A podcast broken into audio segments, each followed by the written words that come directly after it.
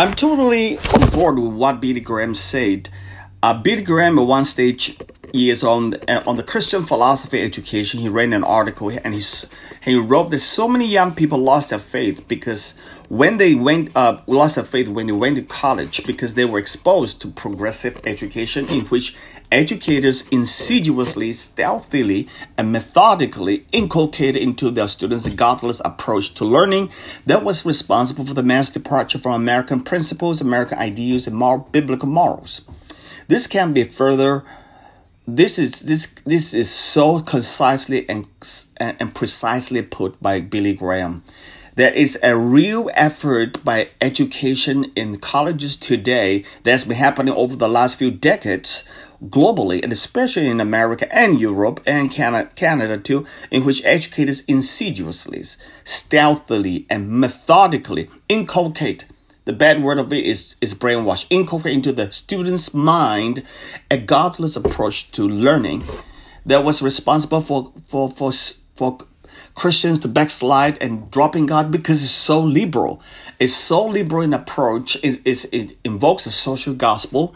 It invokes the uh, it invokes a progressive postmodernism words, uh, worldview, and all this. The word progressive is so huge. There's so much packed into there and it takes really a, a, learned mind who learn about postmodernism, learns about uh, learns about Freud and all this to be able to tackle on this.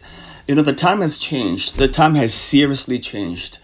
Uh, if you have a preacher from from 10, 20, 30 years ago riding on the on the bandwagon of Pentecostal charismatic wagons that has survived, has done pretty well, but now it has come to a crutching uh, crutching, break, slow down because the generation has changed. The book I'm reading now from, for example, that, that there's a generational shift.